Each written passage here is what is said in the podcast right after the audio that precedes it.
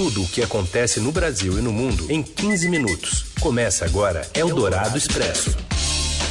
Olá, seja muito bem-vindo ao Eldorado Expresso, aqueles 15 minutinhos do seu dia que você dedica aí para ficar por dentro das notícias na hora do almoço, nessa parceria da Eldorado com o Estadão.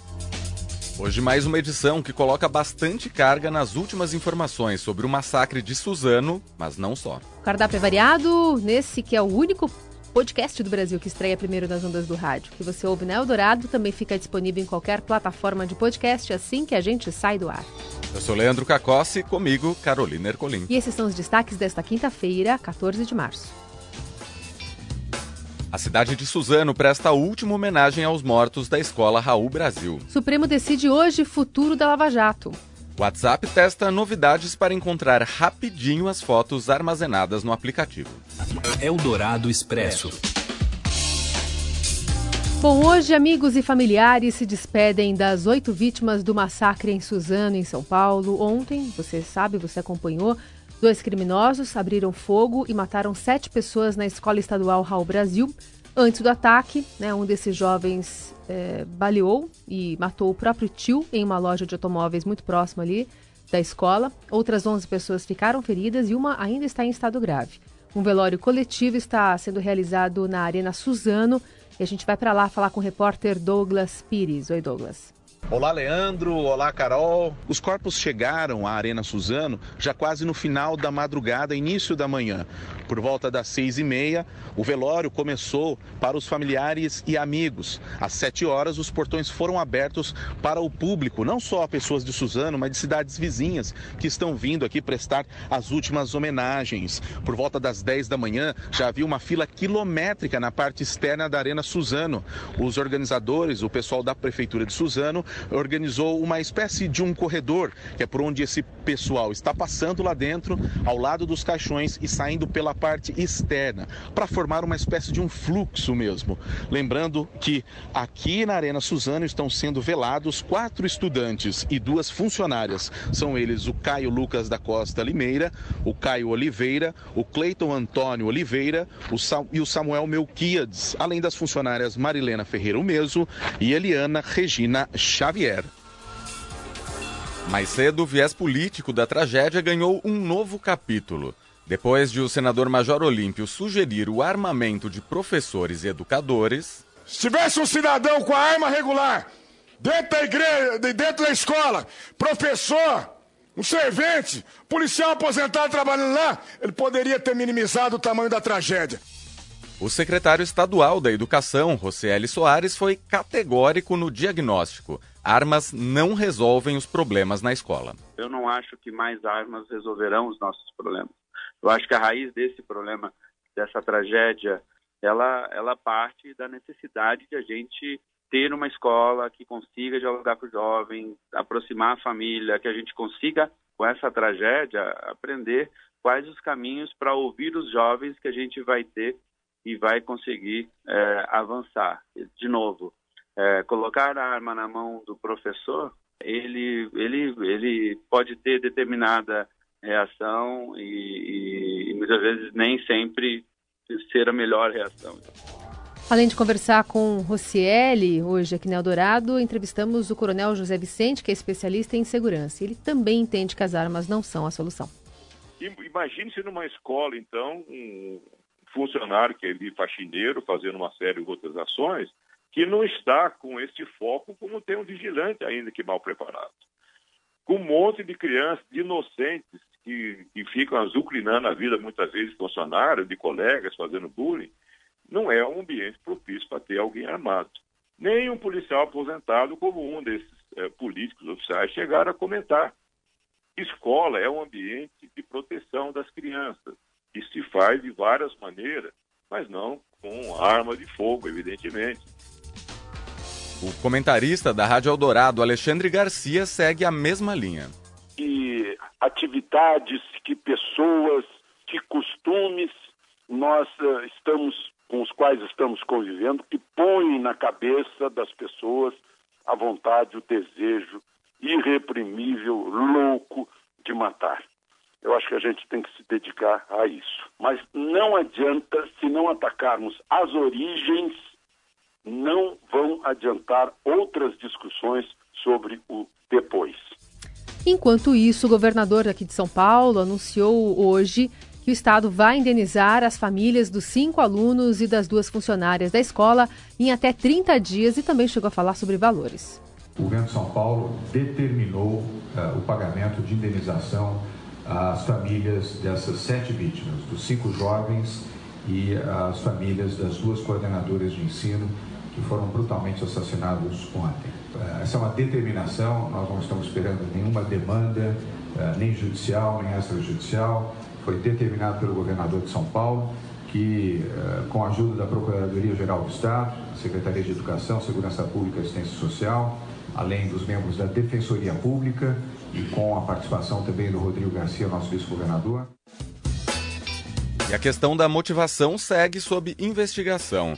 Até agora, avanços preliminares da polícia indicam que assassinos planejaram o crime por, um por mais de um ano.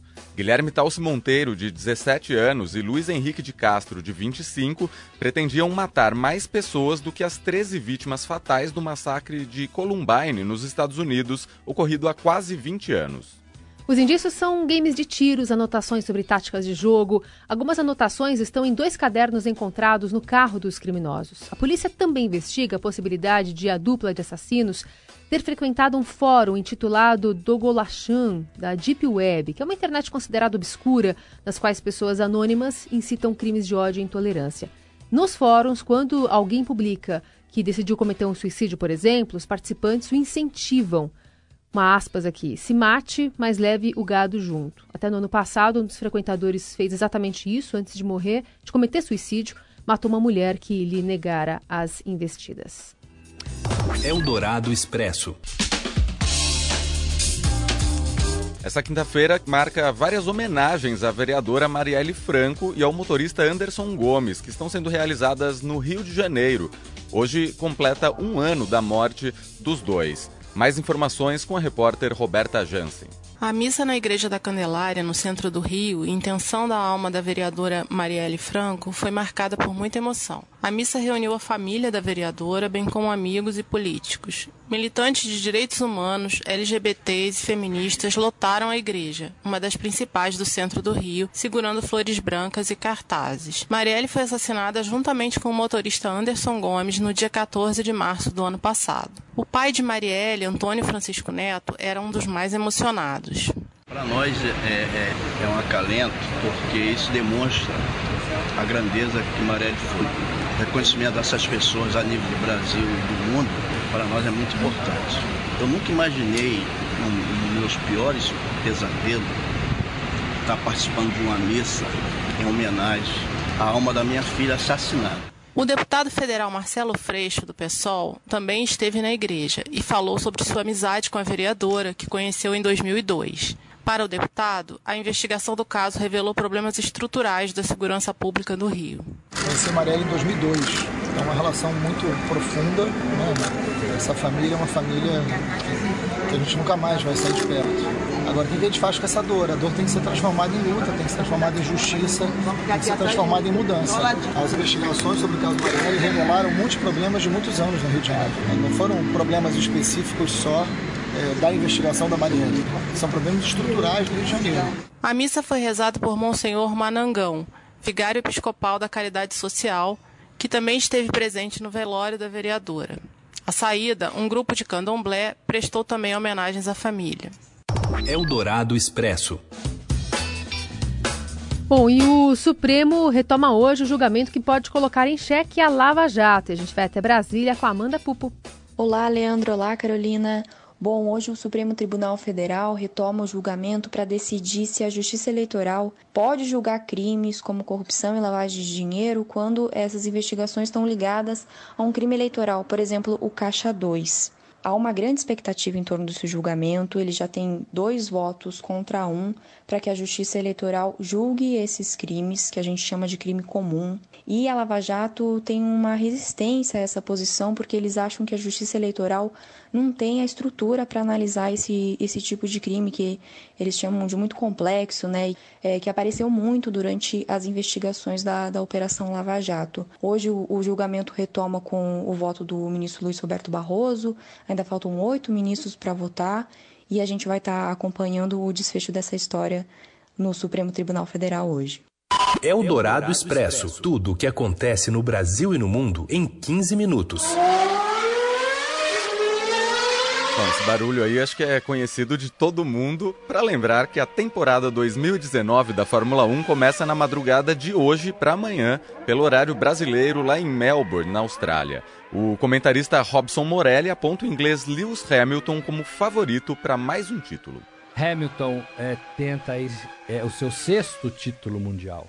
Né? Ele tem 34 anos e tem mais contratos pela frente.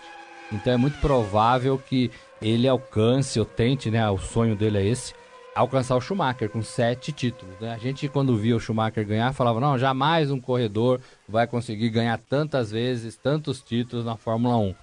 Parecia impossível aquela época. E o Hamilton vem provando que não, né? Vai tentar essa temporada o seu sexto é, e com muitas condições de ganhar. Mercedes ainda é o carro mais, mais rápido, é o carro que está na frente nessa, nessa, nesse acerto de máquina, né? Essa combinação máquina-homem. Carro bom e piloto arrojado. É o Dourado Expresso. Bom, você conhece o efeito backfire? Justamente sim, porque pesquisadores de Stanford observaram através de experimentos que o conselho se coloca no lugar do outro não tem muito efeito na prática. Na verdade, o argumento diminuiria qualquer receptividade em relação a novas ideias e atitudes. O efeito, no entanto, foi atenuado quando um dos dois indivíduos que pensa diferente mostrou alguma identificação quando se trata de crenças no geral. Um exemplo. Duas pessoas que se detestam podem gostar, sem saber, da mesma série de televisão. Com esse tipo de informação é possível desenvolver um ponto de vista alternativo que supere divisões aparentemente irrecusáveis conciliáveis. O estudo está publicado no Sage Journals com o sugestivo título Putting Yourself in Their Shoes. Eldorado Expresso. É, e avançando do comportamento humano para a tecnologia, você sabia que o WhatsApp está testando um recurso que vai permitir uma busca mais fácil de imagem? Quem recebe uma foto ou um meme vai poder jogá-la no Google por um botão e assim traçar a sua origem. Ela é uma ferramenta para ajudar todo mundo a identificar se algo é fake news. Aliás, você deve ter notado, Instagram, Facebook, Messenger e WhatsApp sofreram uma forte instabilidade ontem, atingindo vários usuários e acho que deixou todo mundo meio perdido aí meio pela confuso internet. confuso num dia que tinha muita notícia, as pessoas queriam se expressar de alguma forma e também não conseguiram. Aliás, ontem eu, eu percebi também que alguns grupos de WhatsApp meio que estavam adormecidos há algum tempo, desde as eleições, foram reativados com discussões sobre é, violência na escola, sobre porte de armas, enfim, discussões que é, acabam sendo disseminadas né, e provocadas pelo WhatsApp, relembrando a gente das épocas passadas aí de 2018. Nem tão longínquas assim. Nem tão longínquas assim. Bom, a gente fica por aqui nessa edição do Eldorado Expresso. Se você quiser comentar, mandar sua mensagem, crítica, sugestão, hashtag Eldorado Expresso nas redes sociais.